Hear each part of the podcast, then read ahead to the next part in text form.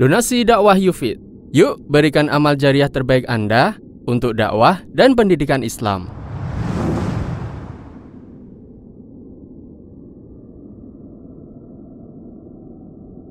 Bismillahirrahmanirrahim. Assalamualaikum warahmatullahi wabarakatuh. Alhamdulillahi rabbil alamin.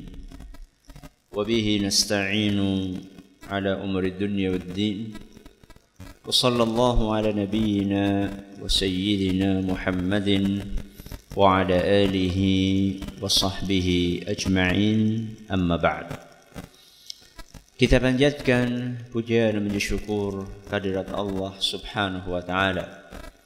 Pada kesempatan malam yang berbahagia kali ini, kita masih kembali diberi kekuatan, kesehatan, hidayah serta taufik dari Allah Jalla wa Ala sehingga kita bisa kembali menghadiri pengajian rutin untuk membahas adab dan akhlak di dalam Islam di Masjid Jenderal Besar Sudirman di Kota Purwokerto ini.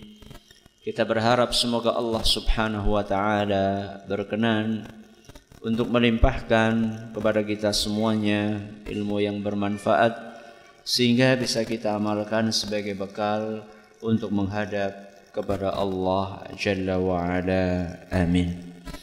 Salam dan salam mudah-mudahan senantiasa tercurahkan kepada junjungan kita Nabi besar Muhammad sallallahu alaihi wasallam kepada keluarganya, sahabatnya dan umatnya yang setia mengikuti tuntunannya hingga akhir nanti.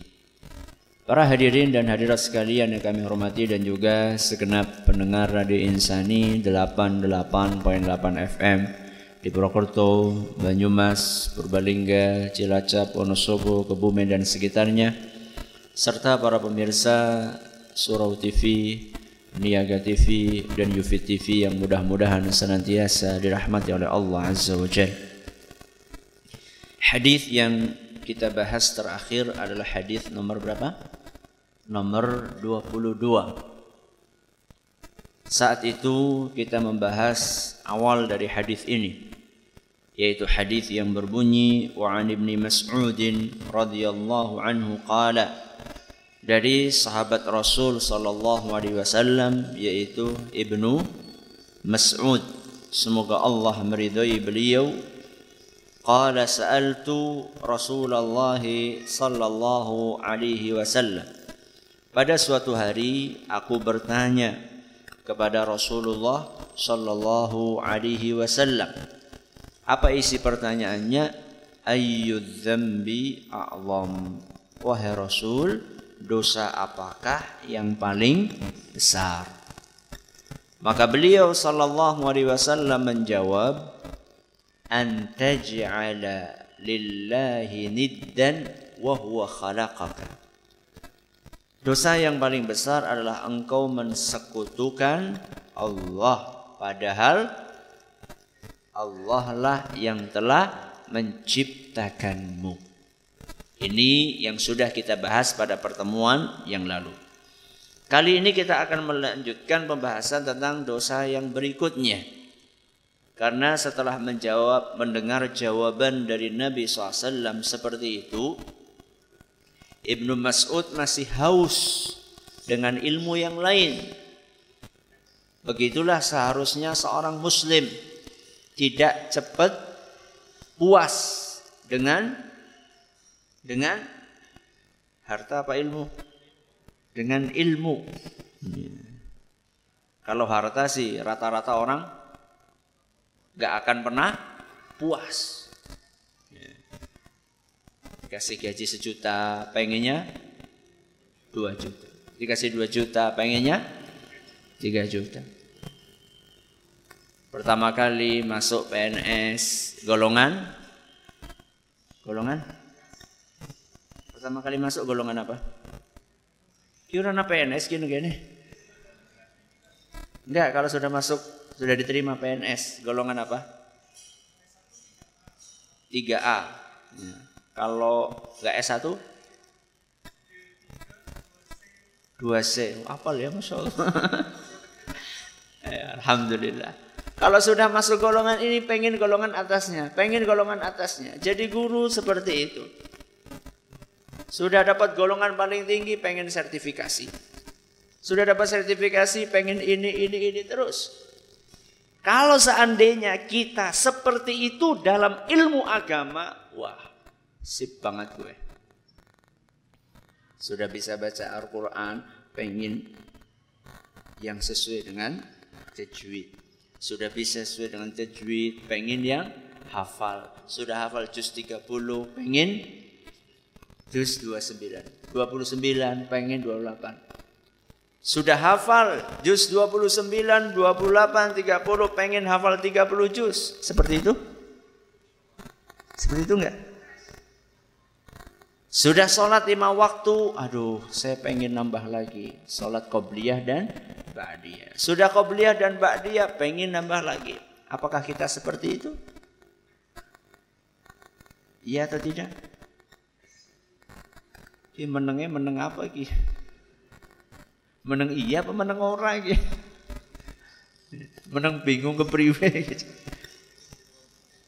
menjawab iya itu realita yang oh kalau iya berarti kan bagus ya menjawab iya ah nanti takut teriak ya. menjawab tidak itu realita yang pahit ya itu kenyataannya maka Ibnu Mas'ud radhiyallahu anhu mencontohkan kepada kita mendapat ilmu tidak puas dengan ilmu yang beliau dapatkan. Beliau ingin nambah ilmu lagi. Maka ketika mendapatkan jawaban dari Nabi Sallallahu Alaihi Wasallam dosa yang paling besar adalah engkau berbuat syirik, maka Ibnu Mas'ud bertanya kepada Nabi SAW, Kultu thumma ayyun. Maka aku pun melanjutkan pertanyaanku dan aku katakan terus apa lagi wahai Rasul. Dosa apa lagi berikutnya yang harus aku hindari? Maka Nabi SAW menjawab, Antaqtula waladaka khasyata an yakula ma'ak.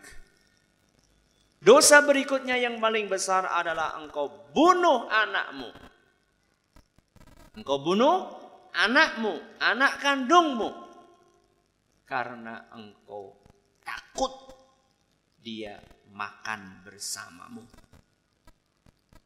Alias wedi kentongan sega. Ya. Inilah dosa berikutnya.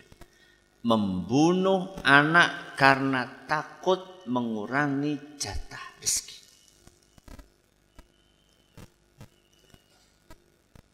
Yang jadi pertanyaan, kalau yang dibunuh bukan anak, boleh? Apa jenengan perlu mikir untuk menjawab pertanyaan ini? Kalau yang dibunuh bukan anak, boleh? Enggak boleh. Kenapa kok yang disebutkan di sini anak? Nanti kita akan jelaskan. Karena yang ditanyakan oleh Ibnu Mas'ud adalah dosa yang paling besar. Bukan sekedar dosa besar membunuh anak, eh membunuh selain anak dosa besar atau bukan? Dosa besar. Tapi membunuh anak lebih besar. Nanti kita akan jelaskan kenapa. Jadi membunuh di dalam agama kita nggak boleh. Entah itu yang dibunuh anak atau tetangga atau teman atau orang yang tidak kita kenal nggak boleh. Allah Subhanahu wa taala berfirman dalam surat Al-An'am ayat 151. Surat apa? Al-An'am ayat 151. Wala taqtulun nafsallati harramallahu illa bil haqq. Jangan sekali-kali kalian membunuh jiwa yang diharamkan oleh Allah kecuali dengan cara yang benar. Surat napa wau? Al-An'am ayat pinten? 151. Jangan sekali-kali kalian membunuh jiwa yang diharamkan oleh Allah kecuali dengan cara yang benar. Perhatikan baik-baik di sini Allah menggunakan kata wala taqtulun nafsa. Jangan kalian bunuh jiwa. Jiwa berarti mencakup anak dan bukan anak. Semuanya yang diharamkan oleh Allah tidak boleh dibunuh, entah itu anak atau bukan anak. Baik anak sendiri maupun anaknya orang lain, nggak boleh. Laki-laki maupun perempuan. Yang taat beribadah maupun yang tidak taat beribadah. Orang Islam maupun orang kafir Masya Allah. Orang kafir Ustaz? Iya. Ya. Karena orang kafir itu tidak satu level. Jadi nggak mentang-mentang ujuk-ujuk anak wong kafir. Kok apa agama nek kafir? Nenek sebelah. Enggak. Ajaran mana itu? Islam itu membedakan kafir itu ada yang kafir harbi yang memang mereka memerangi Islam. Ada kafir muahad, ada kafir zimmi, yang punya perjanjian damai dengan kaum muslimin. Gak ngasal. Ya. Makanya di dalam ayat ini Allah menggunakan kata an-nafsa jiwa untuk mencakup tidak hanya seorang muslim saja termasuk non muslim kalau memang tidak berhak untuk dibunuh. Tapi menarik ya. Ternyata di akhir ayat itu Allah berfirman, "Wala taqtulun nafsallati haramallahu illa bil haqq." Jangan kalian bunuh jiwa yang Allah haramkan kecuali kalau jalannya benar. Berarti ada ya bunuh yang benar. Ada nggak? Ada. Jadi membunuh itu tidak dihapus sama sekali. Dan gak usah kaget. Di negeri-negeri yang ada di dunia ini pun mereka juga mengenal hukum hukum apa? Mati. Di Indonesia, di mana-mana itu mengenal hukum mati. Apa yang aneh? Karena memang dia berhak untuk dihukum mati, berhak untuk dibunuh. Makanya di dalam ayat yang tadi kita dengarkan, gak boleh membunuh kecuali dengan cara yang benar. Nah, cara yang benar itu bagaimana? Allah sebutkan di dalam maaf Rasulullah Shallallahu Alaihi Wasallam sebutkan dalam sebuah hadis yang diriwayatkan oleh Imam Bukhari dan Muslim kata Nabi Shallallahu Alaihi Wasallam la yahillu damu mri'in muslimin yashhadu an la ilaha illallah wa anni rasulullah illa bi ihda thalathin nyawanya seorang muslim tidak halal untuk dibunuh padahal dia sudah bersyahadat asyhadu alla ilaha illallah wa asyhadu anna muhammadar rasulullah kecuali dalam tiga kondisi. Hadis ini menjelaskan bahwa aslinya nyawanya seorang muslim yang sudah syahadat itu hukumnya haram untuk dibunuh kecuali dalam berapa kondisi? Kondisi tiga kondisi. Yang pertama kata Nabi SAW yang pertama kata Nabi SAW zani. Yang pertama adalah orang yang sudah menikah kemudian dia berzina. Orang yang sudah nikah kemudian berzina. Jadi dalam agama kita hukuman zina itu tidak sama antara orang yang antara orang yang sudah nikah berzina dengan orang yang belum nikah kemudian berzina. Kenapa dibedakan Ustaz? Karena Allah membedakan. Karena Rasulullah SAW membedakan. Kalau belum berzina, eh maaf, Kalau belum nikah kemudian zina, maka hukumannya adalah cambuk 100 kali. Cambuk 100 kali. Dan biasanya kalau wanita dicambuk sedang hamil itu biasanya gugur. Biasanya gugur. Ini kalau belum nikah. Kalau sudah nikah apa hukumnya? Rajam. Sampai mati. Rajam niku nopo? Dilempari batu. Oleh siapa? Oleh kaum muslimin. Ya. Mereka semuanya berhak untuk melemparinya sampai meninggal dunia. Serem ya. Begitulah hukuman zina bagi mereka yang sudah nikah. Berarti lebih berat mana hukumannya? Yang sudah nikah atau yang belum nikah? Yang sudah nikah. Berarti yang belum nikah tidak apa-apa zina. Bukan. Tadi hukumannya sudah ada hukumannya berarti nggak boleh kan? Namanya juga ada hukumannya berarti nggak boleh. Kenapa lebih berat yang sudah nikah? Kenapa kira-kira? Wis ngerasakaken itu golek nih pada baik. Sama saja rasanya. Sudah pernah merasakan enaknya berhubungan biologis dengan pasangan yang sah. Ngapain nyari yang haram? Kenapa rajam Ustaz? Rajam itu kan kena semuanya. Dari ujung kepala sampai ujung kaki. Kena semuanya merasakan sakitnya tubuh semua. Dilempari batu sampai meninggal semuanya. Kenapa? Karena dia merasa nikmat ketika berzina dari ujung kepala sampai ujung kaki.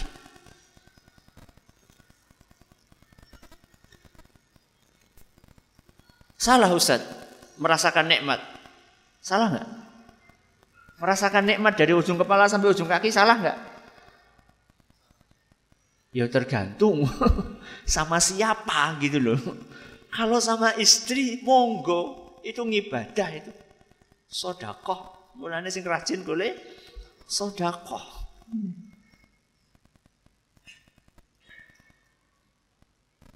Karena dia mencari kenikmatan dari ujung kepala sampai ujung kaki dengan cara yang salah, maka dia berhak untuk mendapatkan sakitnya siksaan dari ujung kepala sampai ujung kaki.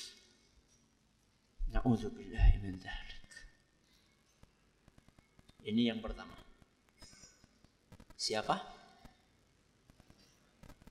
Orang yang sudah menikah kemudian berzin. Apakah dia seorang muslim? Ya. Apakah dia syahadat? Ya. Karena ini lagi ngobrol, ngomongin seorang muslim. Ada nggak muslim berzina? Ada. Ini yang pertama. Yang kedua sinten? Yang kedua wan nafsu bin nafsi. Yang kedua adalah kisos. Apa? Kisos.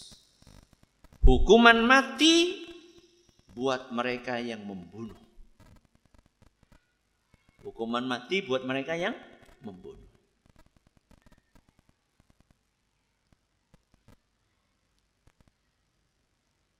Allah berfirman dalam Al-Quran, walakum fil qisasi hayatun ya ulil albab. Kisos itu akan menghasilkan kehidupan. Wahai orang-orang yang mau berpikir. Orang bunuh, hukumannya apa? Dibunuh. Di dalam kisos itu ada kehidupan. bisa dicerna di dalam kisos ada kehidupan. Kira-kira pas apa orang?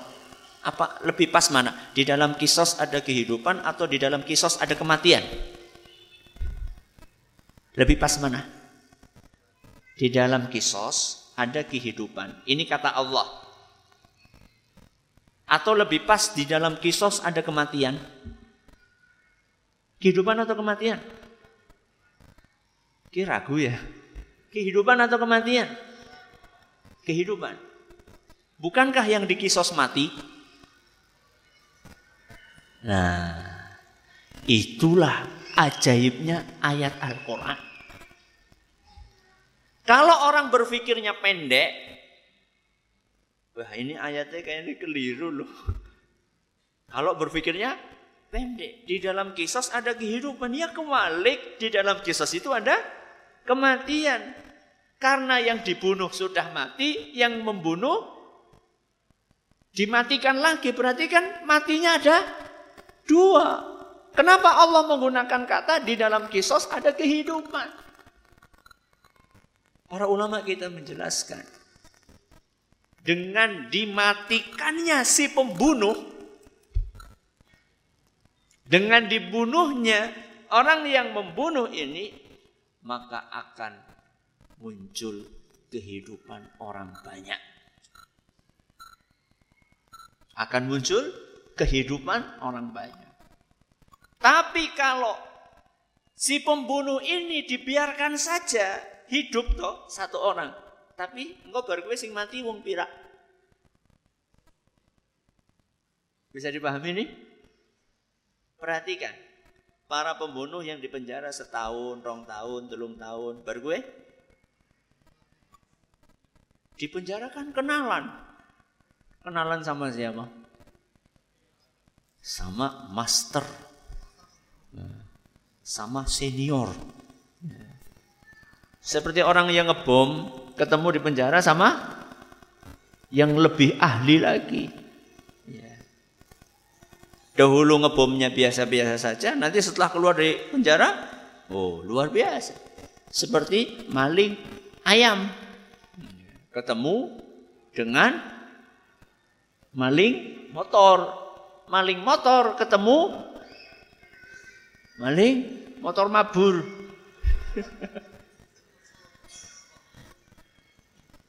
Gak ada rampung-rampungnya. Tapi ajaran Islam solusi buat seluruh masalah walaupun kelihatannya mengerikan. Ini yang keberapa ini? Dua. Yang pertama apa tadi? Sudah nikah, zina. Yang kedua, kisos, membunuh kemudian dibunuh. Yang ketiga, at-tariku lidinihi orang yang murtad. Orang yang murtad keluar dari Islam. Berarti dia kan sudah pernah Islam, sudah pernah syahadat. Ya. Asyhadu an la ilaha illallah, asyhadu anna Muhammadar Rasulullah. Sudah pernah sholat. Kemudian dia murtad keluar dari Islam, ini termasuk orang yang boleh untuk dibunuh. Tapi yang membunuh siapa? Ini penting ini. Ada suatu saat ada orang yang tanya ke saya, Ustaz, bukankah ini harus dibunuh? Orang yang menghina Nabi harus dibunuh. Saya tanya, yang membunuh siapa? Jenengan. Ya enggak lah. Yang membunuh adalah adalah yang punya kekuasaan untuk membunuh untuk mengeksekusi siapa? Ya pemerintah toh. Ya. Pemerintah kaum muslimin. Nek pemerintah orang bunuh, ya gue tanggung jawab dewek. Bukan tanggung jawab kita. Kita menyampaikan, mereka tidak melakukan, itu pertanggungjawaban mereka di hadapan Allah Subhanahu wa taala. Kembali kepada masalah yang tadi kita bahas. Dosa besar yang kedua yang disebutkan oleh Nabi SAW adalah membunuh anak karena takut apa tadi? Takut ikut makan bareng bersama. Kalau seandainya membunuh orang biasa yang bukan anak saja dosa besar. Apalagi membunuh anak. Kenapa membunuh anak lebih besar daripada dosanya lebih besar daripada membunuh selain anak? Bukankah sama-sama membunuh? Bukankah sama-sama menghilangkan nyawa? Kenapa membunuh anak karena takut miskin lebih besar dosanya dibandingkan membunuh orang biasa? Satu alasannya. Kata para ulama kita. Karena anak memiliki hubungan darah dengan kita. Apa yang pertama? Anak memiliki hubungan darah dengan kita.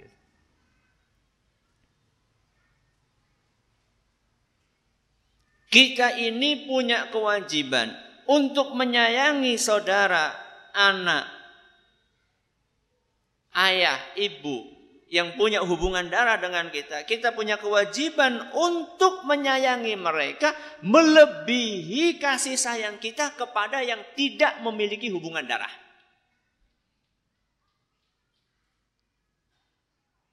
Nabi SAW bersabda dalam sebuah hadis yang diriwayatkan oleh Imam At-Tirmidzi. Dan hadis ini dinyatakan sahih oleh Imam Ibn Hibban, Imam Al-Hakim dan Imam Ad-Diya Al-Maqdisi. Beliau SAW bersabda, "Laisa minna, bukan termasuk golongan kami. Man lam yarham saghirana."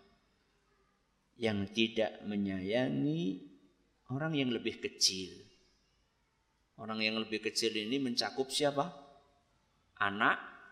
Siapa lagi? Siapa lagi? Adik. Siapa lagi? Ponaan. Pokoknya yang lebih kecil dari kita. Kalau tidak kita sayang, maka kita bukan termasuk golongan Rasul SAW. Kalau tidak sayang saja nggak masuk golongan Rasul, apalagi apalagi membunuh. Tidak sayang kepada anak saja. Tidak dianggap sebagai golongannya Nabi Muhammad SAW. Apalagi sampai tega untuk membunuh darah dagingnya sendiri. Ini orang-orang yang sudah tercabut perasaan kasih sayang dari hatinya. Nasallallahu alaihi Ini alasannya keberapa? Yang pertama, apa tadi? Karena anak memiliki hubungan darah. Yang kedua, perbuatan tersebut yaitu membunuh anak menunjukkan level pelit terparah. Apa? Menunjukkan level pelit terparah. Tadi pagi saya sampaikan dalam sebuah kajian judulnya Pelit kok di rumah Pelit kok dirawat. Saya sebutkan di pengajian tadi pagi bahwa Pelit itu level-levelan. Jadi orang kur ayam geprek dok Pelit itu ada level-levelnya. Level yang paling parah Itu adalah pelit untuk menunaikan kewajiban pelit untuk menunaikan kewajiban. Itu level yang paling parah. Saya kasih contoh tadi pagi, contohnya kewajiban apa? Orang tua memberi nafkah kepada anak dan istrinya. Kalau ada orang tua dia mampu untuk memberikan nafkah kepada anak dan istrinya, lalu dia tidak memberikan nafkah, berarti ini orang pelit dengan level yang paling tinggi. Berarti orang ini super pelit. Bukan cuma pelit, ada super pelit. Orang ini tadi, orang tua tadi membunuh anak, alasannya apa? Karena takut ikut makan bersama dia. Padahal dia punya kewajiban untuk memberi makan kepada anaknya. Kok tahu-tahu dia bunuh anaknya untuk lari dari tanggung jawab yang sudah Allah wajibkan sama dia. Ini kan mirip-mirip sama orang yang sukanya kawin lari. Apa kawin lari? Bukan kawin sambil lari. Apa kawin lari? Nikah tinggal. Nandur ngene tinggal, nandur ngene tinggal, nandur ngene tinggal. Terus anak istrinya diterlantarkan. Jangan seperti itu. Maka kenapa membunuh anak karena takut miskin itu dosanya lebih besar? Yang kedua apa tadi? Menunjukkan level pelit yang paling parah. Yang ketiga, Perilaku tersebut, perbuatan tadi membunuh anak karena takut miskin menunjukkan prasangka buruk dia kepada Allah. Apa? Menunjukkan prasangka buruk dia kepada Allah. Prasangka buruk istilahnya apa? Suudzon. Boleh nggak suudzon? Boleh nggak suudzon? Sama manusia boleh nggak? apa maning apalagi sama Allah. Suudzon sama manusia aja nggak boleh, apalagi sama Allah.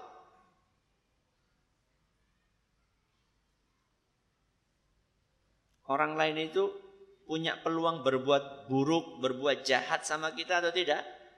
Punya. Itu saja kita nggak boleh suudzon. Padahal dia mungkin berbuat buruk sama kita. Saya tanya, Allah mungkin nggak berbuat buruk dan jahat sama kita? Gak mungkin. Kok berani-beraninya suudon sama Allah? Kan lebih parah. Kalau suudon sama orang lain padahal manusia ini manusia biasa yang mungkin salah, mungkin berbuat jahat kepada kita, mungkin berbuat baik sama kita. 50-50 lah. Itu kita nggak boleh suudon sama dia. Apalagi sama Allah subhanahu wa ta'ala yang super baik kepada kita. Makanya su'udhon disebutkan di dalam Al-Quran itu bukan kebiasaannya seorang yang beriman. Su'udhon itu kebiasaannya orang munafik dan orang musyrik. Di dalam Al-Quran surat Al-Fath ayat 6. Surat apa? Al-Fatah ayat 6. Allah berfirman, وَيُعَذِّبَ الْمُنَافِقِينَ وَالْمُنَافِقَاتِ وَالْمُشْرِكِينَ وَالْمُشْرِكَاتِ Allah Subhanahu wa taala akan mengazab orang-orang munafik laki-laki maupun orang-orang munafik perempuan. Orang-orang musyrik laki-laki maupun orang-orang musyrik perempuan. Kenapa? Adzannina billahi dhannasau karena mereka terbiasa untuk suudzon kepada Allah. Apa tadi suudzon? Berprasangka buruk kepada Allah. Apa yang Allah sediakan azab buat mereka? Alaihim dairatus. Orang-orang tersebut yang suka suudzon kepada Allah akan terus diliputi dengan keburukan. Karena dia berburuk sangka kepada Allah, akhirnya dia hukum dengan terus dikungkung dengan keburukan. Itu saja? Tidak. Wa ghadiballahu alaihim Allah akan murka kepada mereka. Wala'anahum, Allah laknat mereka. Wa a'adda lahum jahannam. Dan Allah sediakan neraka jahannam untuk mereka. Ini kan luar biasa azabnya. Berlipat-lipat. Maka suudun kepada Allah. Ini bahaya. Bapak yang tega membunuh anaknya karena takut anaknya makan bersama dia, dia itu telah suudzon kepada Allah. Yang ngasih dia rizki siapa sih? Allah. Yang ngasih anaknya dia rizki siapa? Allah. Yang ngasih seluruh makhluk yang ada di muka bumi ini Allah. Kenapa anda bunuh dia? Karena takut gak bisa makan. Anda pikir Allah subhanahu wa ta'ala nggak akan kasih dia makan? Pikiran Allah tidak akan kasih makan dia. Itu adalah su'udhon.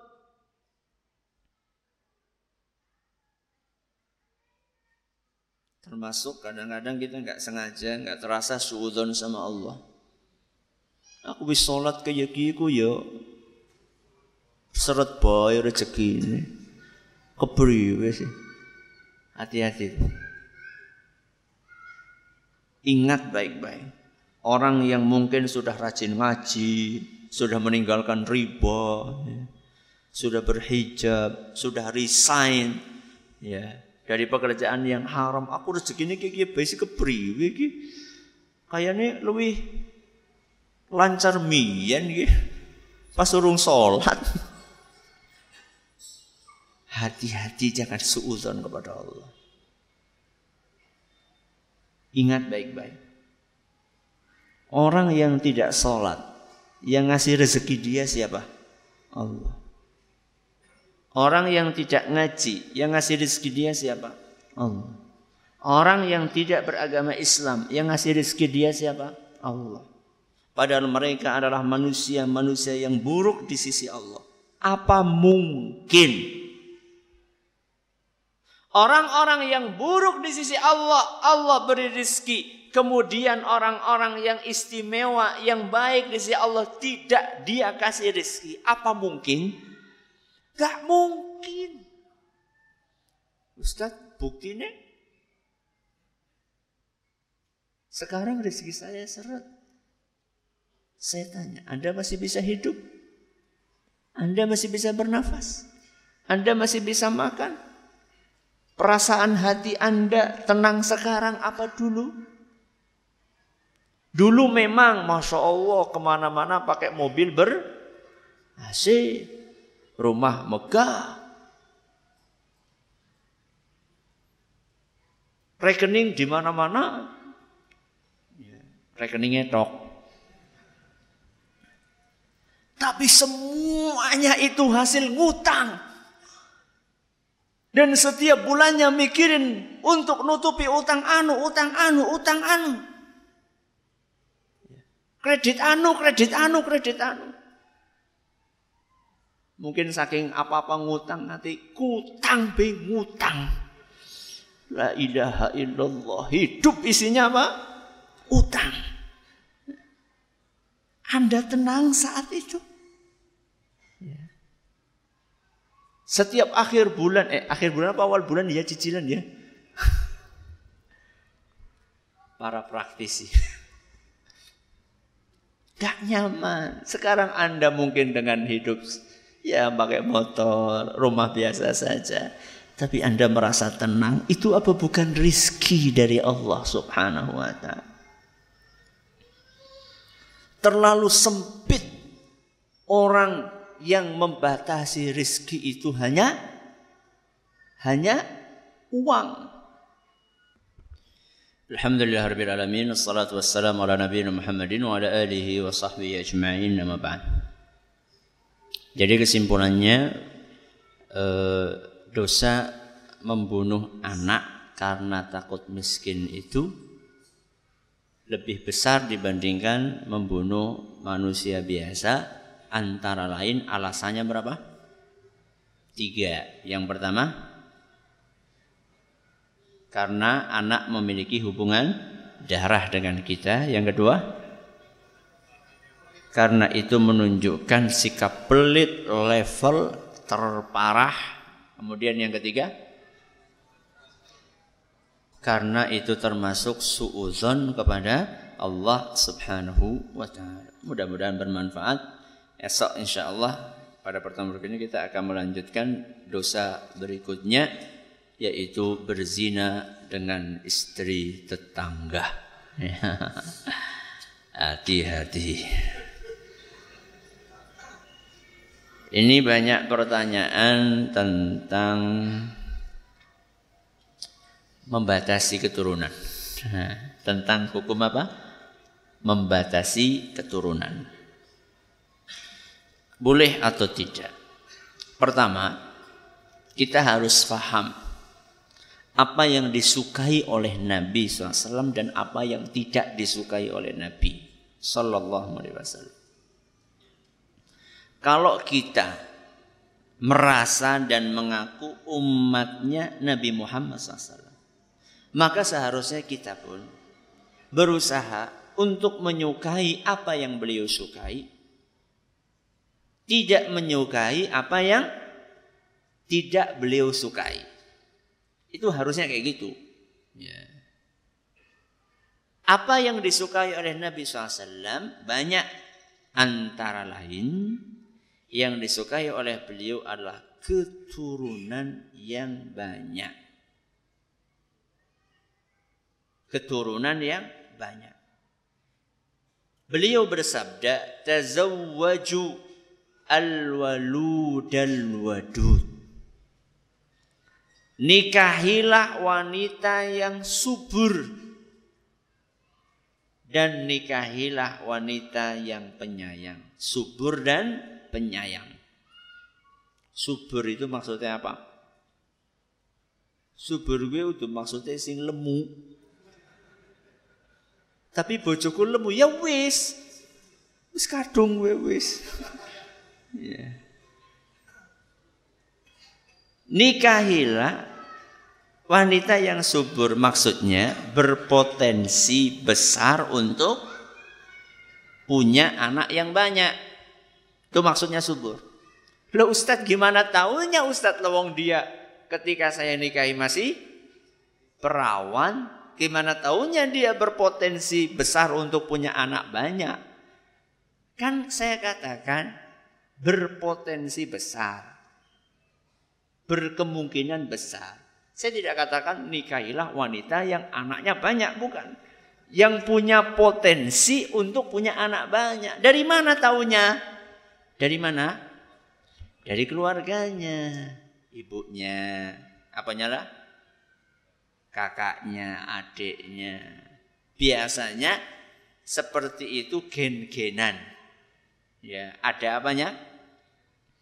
Ada genetikanya gitu loh. Biasanya kalau dia sekian banyak bersaudara, misalnya anak nomor 10 ya kayak netah ya, subur. Eh, kok kemudian kursi ji ya wis kepremaning. Kan kita sudah mengikuti apa yang disampaikan Nabi SAW. Tazawwaju al-walud al-wadud.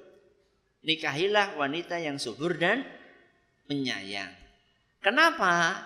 Nabi SAW melanjutkan, fa inni mukathirun bikumul umama yaumal qiyamah.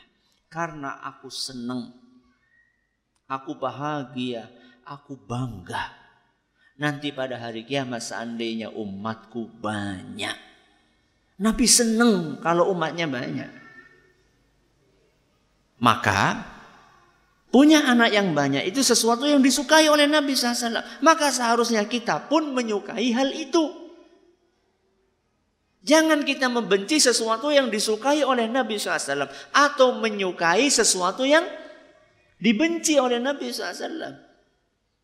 Katanya raditu billahi robba. Wabil islami dina. Wabi muhammadin sallallahu alaihi wasallam nabiyya wa rasulah. Itu manifestasinya di mana? Ridho Allah sebagai Rabb, ridho, Allah, eh, ridho Islam sebagai agama, ridho Nabi SAW sebagai Nabi kita, di mana buktinya? Salah satunya adalah itu, itu bukan satu-satunya. Ya, bukan satu-satunya. Anakku sepuluh tapi harus sholat kabeh. bukan. Jadi itu bukan bukti satu-satunya. Itu salah satu bukti. Nah, masuk kepada permasalahan membatasi anak membatasi dengan mengatur jarak itu beda. Apa? Membatasi dengan mengatur jarak. Membatasi itu masih punya potensi untuk melahirkan kok diputus itu namanya membatasi. Memutus keturunan.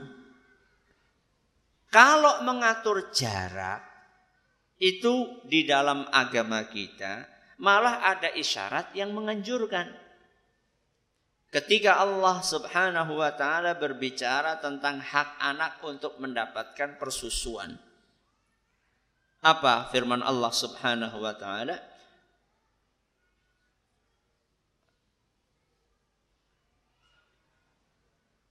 Ayatnya apa bunyinya?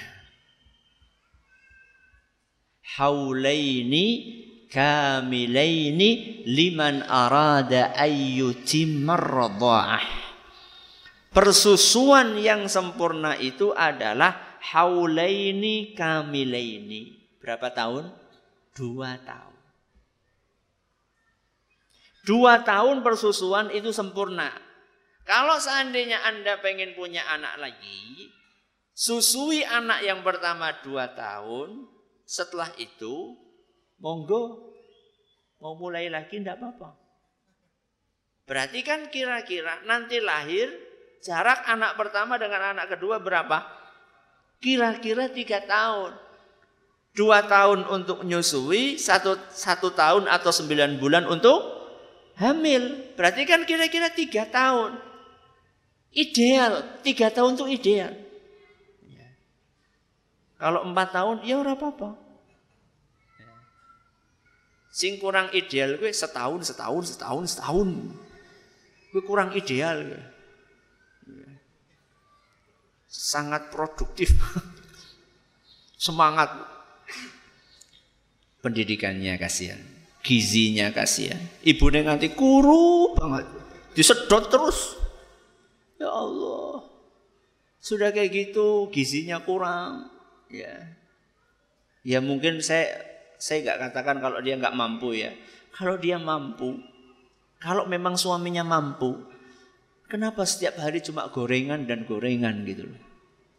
Ini kan disedot terus sama anaknya. Dia butuh gizi, ya. Kalau mampu ya, kalau nggak mampu lain masalah. Kalau nggak mampu pun juga kan kenapa kita nggak sayur-sayuran itu lebih sehat kan daripada gorengan ya. Sehingga istri kita itu sehat. Jadi bedakan antara membatasi dengan apa tadi? Mengatur. Kalau mengatur it's okay. Silahkan. Tapi kalau membatasi dan tidak ada alasan yang dibenarkan maka tidak. Ya. Alasan yang dibenarkan itu seperti apa Ustadz? Misalnya alasan kesehatan yang benar-benar nyata. Jadi bukan apa yang ditakut-takutkan. Kadang-kadang sekarang diweden-wedeni. Hati-hati ki wis umur semene resiko apa? Tinggi. Kalau dia sehat, tidak masalah. Ya. Makanya antara satu wanita dengan wanita yang lain kasusnya itu bisa berbeda. Walaupun usianya sama. Kecuali kalau sudah betul-betul terbukti ini membahayakan. Contoh misalnya kasus wanita yang hamil tensinya tinggi, pre oh, prematur, preeklamsia. Ya, preeklamsia. Itu ada orang yang memang tensinya tinggi, kalau hamil tensinya semakin tinggi dan ini memang sangat membahayakan baik ibunya maupun anaknya. Risikonya amat sangat tinggi sekali. Kalau memang terbukti seperti itu dan yang mengatakan adalah seorang dokter muslim atau muslimah yang kita yakini kejujurannya maka tidak mengapa untuk di apa tadi diputus apa istilahnya kamu? Steril. uh, ya. Ya. Ya kayak gue lah. Kalau memang terbukti membahayakan buat ibu atau anak, maka tidak apa-apa. Tapi kalau istri masih subur, manfaatkan kesuburan istri itu. Jangan Anda lah repot anak akeh. Repotnya itu berapa tahun toh? Ya. Tapi Anda nanti akan menikmati bagaimana nikmatnya punya anak banyak ketika kita sudah tua. Orang betah nang kene pindah ngene, orang betah ngene pindah ngene, orang betah ngene pindah ngene. Nek anake siji kepriye? Orang betah nang kono, ya wis nang kono bae. Nanti mati orang betah. Saya nggak lagi bicara orang yang memang dikaruniai oleh Allah cuma anak satu, enggak. Ada sebagian orang yang memang Allah kasih cuma satu gitu loh. Enggak karena dia batasi, enggak karena dia steril, enggak, cuman Allah kasih satu. Dia sudah berusaha sana sini cuma dikasih satu. Itu enggak masalah. Kita lagi ngomongin tentang Orang yang punya kemampuan untuk punya anak subur kok tidak dimanfaatkan. Wis kadung Ustaz. Bojoku wis witak tahun. Ya, ngono. Nek oli. Cari bibit lain kalau boleh. Wallahu taala alam Akhirnya orang kepenak temen dia. Nuwun sewu Bu nggih, ora happy ending. Kalau mampu, kalau nggak mampu nggak usah. Wallahu taala alam alam. Terima kasih atas perhatiannya. Mohon atas segala kurangnya kita tutup dengan membaca Subhanakallahumma wa bihamdika asyhadu an la ilaha illa anta astaghfiruka wa atubu ilaik. Assalamualaikum warahmatullahi wabarakatuh. Donasi dakwah Yufid. Yuk berikan amal jariah terbaik Anda untuk dakwah dan pendidikan Islam.